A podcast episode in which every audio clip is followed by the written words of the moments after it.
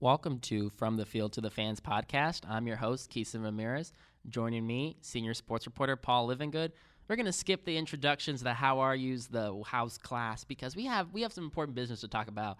Uh, Texas State played their season opener against Florida State Seminoles at Doak Campbell Stadium. Turned out to be a, uh, 59 to 16 loss. 80,317 people were in attendance. Uh, lightning delay, about 63 minutes, kind of changed the game. The, both coaches were asked if that was a factor in it at all. They're both like, "No, we knew what we're doing. We've already prepared months and weeks for this game." So I don't think the, I don't really want to talk about the delay because I don't really think that's a great talking point. But what what happened? What happened in this game? I, I we both saw it. We both watched it. Did everything. What what happened? Um, pretty much, Florida State got up and they got up early, and it was on the legs of Dalvin Cook. In the first quarter, Dalvin Cook uh, ran for 72 yards and two touchdowns, which are the only two touchdowns they had in the entire game, but they were in the first quarter.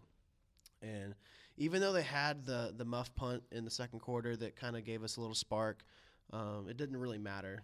Florida State was they were just bigger, they were faster, they were stronger, and it just didn't matter what we were going to do because we couldn't move the ball all night. So taken away from me. I'm okay. Uh, Dante Clanton, I, I think that's a big play. I know, I know, like you said, it didn't matter, but that play kind of changed a little bit of the momentum of the game. It was 14 sure. to 3. He picked the ball up. They got the ball at the 29 yard line. On the next play, Tyler Jones found Chris Nuttall wide open for a 25 yard gain. So they're at the four, and then there's Nuttall. They hand him off, drags a couple defenders, scores 14 to 10.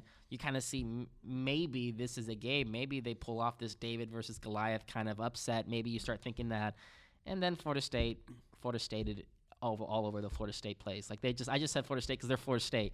Um, I think that was something that was kind of a big deal. Um, but after that, they they were outscored in the last 35 minutes, 45 to six. So you just you just saw a Florida State team buckle down and show them that they they are who they thought we uh, thought they were. Yeah, that's that's rough. I, I didn't know that stat, but I mean it makes sense from watching it.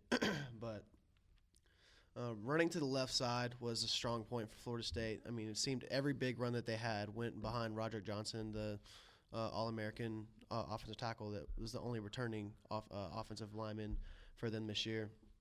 Uh, so that was a big plus for them. And then uh, Pender also had like 93 yards, I want to say. He's 90 something. 92 yards there on 14 carries. Um, so, I mean, he played solid as well. I mean, they're on the ground. They were just spot they on. could barely tackle Dalvin Cook, much less like touch him. Like Yeah. they were just they just could not do anything. Uh, a couple other plays that I thought were significant were in the first half at least when the game was still a game. Uh, Lumi Kaba had an 11 yard run, fourth and four. Seemed improvised. We don't know if it was an actual drawn up fake. Maybe it was, maybe it wasn't, but he got the play unimpeded. No one was there. That was a big thing because it led to the Bobcats' first field goal of the game, and that was like, okay, maybe that's something. Maybe there's some momentum there. Uh, Tyler Jones had a 25 yard scramble that took him into the red zone as well on that same possession. Uh, that looked that looked promising as well. Um, Tyler Jones in the first half, 12 of 20, 122 total yards. Everett Golson, seven of nine, 64 total yards. Like you looked at the first half, granted Golson barely threw the ball. They were basically just giving it to Cook and being like, "Yo, just take this." This Texas State defense lose without Mager. Just take them, just beat them, just Take like, us we- to the just, promised just take us to the land. promised land. It, it worked. Honestly, they could have ran the ball 80 times and won by 43 Oh, or whatever. easily. Like I don't really think they even needed to throw it. Um, but then you saw in the second half that Everett Golson got more. They loosened it up and he threw the ball, and then Texas State secondary just they could not stay with any single receiver much, and then they couldn't stay with Cook. They just across the board. You could see that it was a Sunbelt defense versus an ACC offense. Oh, definitely. Uh, Golson definitely lit it up in the second half. 228 of his 302 yards were in the second half, and all four of his touchdown passes were in the second half. And uh, like you said, um, Lumi Kaba's he he had the little 12 yard or 11 or 12 yard run. Uh, personally, I, I it seemed scripted to me because he didn't really seem like he was ever going to yeah, punt it. Yeah, yeah. but- on the broadcast, they said it seemed improvised. I agree with you though. Because I, mean, he caught the ball and he just he never really had like he never put his hands out to, to kick it. It's like he kind of tucked it away right away. So I mean, I think Fran was c- trying to throw a little wrinkle in and get his guys excited. when you're a 28 point underdog, you should do that. yeah, I mean, you need some kind of trickeration of some sort. And um, I watching the, in this team for the past couple years and watching Fran. I mean, he does like to throw his little wrinkles in every now and again. And so that didn't surprise me that it happened, especially with the where they were on the field. What like they were down by I think 18 at that point, and, or no, uh, by 11. Sorry, uh, 21 to 10 at that point. And so I mean, you didn't really have anything to lose, and uh, so I mean, it it was something that could have turned the game around for sure. Um, didn't really turn out that way, obviously, but I mean, you got you got to take those risks if you're the under if you're a 29 point underdog. One of those risks that uh, someone on Twitter was asked me. They were like, "Why did Texas State go for it on fourth and eight at Florida State's 42 yard line with a seven point deficit in the first quarter?" They asked that, and I basically summarized that if you're an underdog and you're in their side of the field, you're about 15 yards away from realistic, maybe 10 from uh, field goal range, and you're down seven on the road. You're Texas State against Florida State. You go for on fourth and eight. You should go for that. I think in general, underdogs especially, but I think teams in general should be going for it on fourth down way more than they already do. Fourth and eight, I think, is right at the end of that range, but I think you go for it regardless because the payoff is way bigger because I mean your defense is gonna yes your defense has been playing well up to that point but you know hard in hearts that Texas State defense can't contain Florida State's offense so when you're down seven you have a chance to either put up seven points if you continue the drive or put up three it's much it's a much bigger payoff than potentially giving a short a long gamble. yeah so I think in general there um, first half excuse me, Texas State led time of possession and turnover margin. A couple things that Coach Fran wanted to do. Uh, he both thinks those are both correlating well with wins, and that was something to look at. Uh, it was a ten, it was 11 point deficit at half. You led turnover margin, you led time of possession. I didn't think they were going to win, but I, I I didn't think it'd be 11 points at half. I thought it'd be a bigger deficit. So that's a small Definitely. win in the grand scheme of things. Um, do you have any other takeaways from the game? Just little things that we haven't talked about. Uh, I, I think that going into the like into the break, um, I was hoping that because I mean at the time when I was thinking this thought, it was like it was only fourteen to ten, and there, I think there was like six or seven minutes left, and I was like, if if they can hold them to like fourteen points and a half, that'd be spectacular, and then obviously Pender ruined my the rest of my night with scoring a touchdown, make it 21-10. But even like you said, having an 11 point deficit at halftime against the number 10 ranked team in the nation. I thought it'd be like 20. I was Personally, uh, personally I thought and in at half. at half I thought it was going to be like 24 28. Wow, 24 Like- in the first half for Texas State's bold. Yeah. So I mean, I don't know, like the, they Texas State's offense really disappointed me. I I ha- I held them high in my mind and they let me down for sure. Let's talk about that. I think part of that, obviously, ACC defense, Florida State caliber. I don't want to write them off and be like, this offense isn't very good because it's way too soon to do that. But I did see some concerning things, especially in the passing game, also the running game, too. Texas State didn't stretch the field vertically, if at all. The ESPN broadcasters noticed it. I noticed it. They they only had one 20 yard pass the entire game. Florida State had six of those. Uh, and that, that just tells you that they weren't getting the big plays. And that was a common theme last year, too. They just did not have that one. Uh, some people have said that Damon Mercer was going to be that guy this year, sophomore, breakout player kind of guy who could stretch the field and give them that vertical play threat. He had zero yards in the game. Jafus Gaines, one of the best receivers, had three. Lawrence White, one of my breakout players, had 14. Ryan Carden, tight end one, technically, 12 yards. Uh, CJ Best led the team with 42 yards. He had one big catch. He had six catches. He was the only consistent guy, if you will, against these guys. But there was nothing. There's no. There's no. I don't know. I don't know what was up with that. Yeah, I mean they there was no offensive structure going to this game. Um, I I personally held them pretty high. I felt like they would be uh, they would Way con- too high, in my opinion. You said they were Yeah. going to run for. I think what? How many rushing yards was it? 200 or? yeah, I said about 200. I, I 'Cause was. we- I was thinking. Tw- I was thinking like 80 would be a lot Yeah, personally. I mean, uh. I mean, they did. They did end up running for uh, 132 like actually. Uh, yeah, so I mean, they went over 100, which is, I mean, I guess pretty good against Florida State. But I mean, yeah, like being that the run is such a bread and butter of what we do with this up tempo spread offense, I felt like they would do a better job at that. And I mean, when I was watching, they were just the athleticism really showed on on Florida State's defense. They the the lateral runs were not there. They couldn't outrun them to the edge. And so, I mean, you try to run these sweep plays and all these screens to the outside of CJ Best, and the Florida State players are there. And and it works against like Georgia Southern. I mean, not Georgia Southern. It works against Georgia State, Idaho, but against Florida State, Fran said it post game. Their team speed is ridiculous. They got to everything. Those little five to six, like those five six yard gains, are usually like eight to nine in the Sun Belt Conference. Um, I it, it worked. They got some rhythm. They got a couple first downs on the very first possession, and you're like, oh, they're moving the ball. They're doing some things. Maybe they have some chance. Excited. And then Tyler Jones took a costly sack, a couple penalties. That happened consistently. Whenever they had a, a drive that seemed like there was going somewhere, Tyler Jones would get sacked or something would happen. Um, I the running game, Rob Lowe especially, just he he wasn't direct TV Rob Lowe. He was cable. I can't run the ball for more than two yards, Rob Lowe. Eight carries, 13 yards. He was the leading rusher last year. For context, Lumi Kaba, the punter, had 11 yards on one carry. So he was almost matched last year's uh, leading rusher.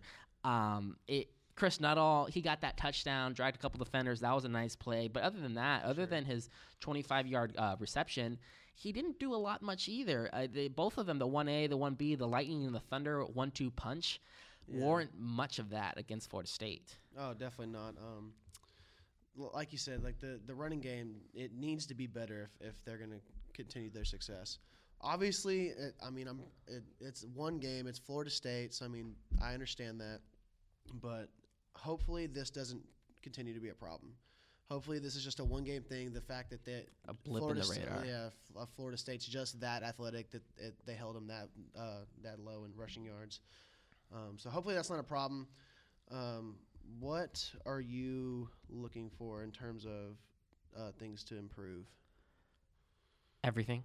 Um, I, I also don't really want to take too much out of this. I know we're talking about this game again for a long a long time because I mean that's our job. Um, We've had a lot of coverage for this. we've game. had a lot of coverage. I'm excited to not talk about this game for two reasons. Well, one reason in particular, Florida State is not a good barometer for what Texas State is. I agree. They're not the measuring stick. They're not the team that we're looking for. We're not looking to we're not looking to beat them at all. I wrote that in my column. The goal is not to beat them. It's to like put the program on the map. The goal is to beat Georgia Southern, Louisiana Lafayette, Arkansas State. So I don't want to take away too much, if anything, about this game. Um, I, I look at the stats. We've been talking about them, but I think Rob Lowe's going to be fine. I think Chris Nuttall's going to be fine. Their vertical game is going to be better when they're playing Prairie View and Southern Miss and Idaho and you know South Alabama. That's going to be better just because it's Florida State caliber. Um, I was a little worried if there's anything to take away from the defense, just because you said it in your notebook too. David Mayo's presence, the guy who can flood the ball in the middle linebacker position to any spot on the field, we didn't see that. Demetrius Woodard led the team with seven tackles. It was pretty balanced throughout, but no one really stood out defensively. You had a couple sacks uh, on Golson, which was nice, and uh, really once he threw the ball in the air, it was going to be caught. It was no really pass deflections or anything really damaging for their their end. Uh, when they opened the ball, when they opened the the game up in the second half, Jimbo Fisher did. It, was it was terrible. 19 Everett Golson started out 7 of 9. He finished 18, 19 of 25, 302 yards, four touchdowns. Like he he just did it. So the running game allowed 200 run defense, excuse me. They allowed 266 rushing yards to Pender, to Cook, to everyone, which is 202 last year. Um, and that was with a team with four new offensive linemen. So if there's anything, I thought that'd be a little bit better. But again, who Yeah, I mean David Mayo is definitely missed. He, I mean, when you have the second uh, leading tackler in the nation, that that definitely helps. Um, he he was the man in the middle. He he plugged up all the holes. He knew how to play his gap, and so you miss a guy like that, and it's hard. It's it's hard to miss. And so Because basically they replaced him with like Tim Gay, who's never played the inside linebacker position in his career. essentially, or Trey McGowan, which, whichever you choose. Yeah, But um, Tim Gay did make a couple nice tackles. Though. I was I was watching that, like he he was in on some plays, on some good he hits didn't. too. He didn't make any damaging errors. I think that was a good. Exp- I think that's going to work out, especially for someone who just transitioned to that uh, over fall camp. How you couldn't ask any, anything better than that. I guess we've kind of covered this game to death beforehand, and now players of the game from Texas State, Florida State. Who you who you got? Um, Texas State, obviously, Lumi Kaba is like the only person that played well. Um, he aver- I have a stat here. He averaged forty six point six yards per punt, and he had two punts go over uh, over, over fifty yards. And the, the commentators were loving Lumi Kaba. They were hyping up Legend of San Marcos. Yeah, So I mean, maybe that sticks. it- it's gonna. eh, who knows? He might. He might be the Legend of San Marcos now. He- Next, Will Johnson maybe get get, get two kicker punter drafted into the NFL. So I mean, And then for Florida State, it's got to got to be Dalvin Cook. He he set the tone at, the beginning of the game. Um, that 14 point deficit early really set the tone, and so I, felt like because I mean once they're already like down, then they let Everett Golson go and like yeah go get your touchdowns and go off in the second half. But they were already up by 11 points by that point. So Dalvin Cook was is my player of the game for Florida State. Lumi Kaba. We usually we usually go with different players, but I can't give it to anyone but Lumi Kaba. Like you said, 46.6 yards per punt. He had seven punts for 326 yards. Three were inside the 20, which is a pivotal stat. That's what you do as a punter. You want to give him a long field. Three of his seven were inside the 20. His long field uh, punt was 57 yards. That's he he even had 11 rushing yards, which is almost matching Rob Lowe. So if we ever need a third string running back, there's Lumi Kaba and for the and for who can fill in in a pinch. Uh, player of the game already talked about it. Everett Golson um, just because the second half he just dominated. He spread the ball 19 of his 11, 11 of his night. Uh, excuse me, he completed the ball to 11 different receivers of his 19. Uh, he spread the wealth. He spread the wealth, and then all of his four touchdowns were four different receivers. He made it look easy. Texas State's first string, Texas State's second string, corners were just beat bad. And also, he had a clean pocket a lot. He barely like he, he had the two sacks, but as soon as the second half hit, I he got touched as much as I did, and I was on the couch watching the game. So like it was, it was pretty it was pretty stark. So I think Everett Golson was the big uh, was the big key for Florida State. Especially he didn't know the offense as well as he will in a couple weeks. So that was that was imp- impressive to see see that happen. Um, do you have a stat that kind of sums up this 59-16 loss in in uh, a quick bite? Um, you look at how many possessions there were. There was 15 possessions. Seven the, seven of them ended on punts. Two of them ended turnover on downs where they went for it on fourth down. Three fumbles, which I think two of those were in the second half, and then there was only three scoring drives. Only three, and then one off of a muffed punt, which is kind of fluky. And then the only real drive was the Connor White Yeah, 15 they did- play, they didn't 82 drive the yard ball all drive game against until- third stringers. yeah, so, so, I mean, what does that say about Florida State's depth, though?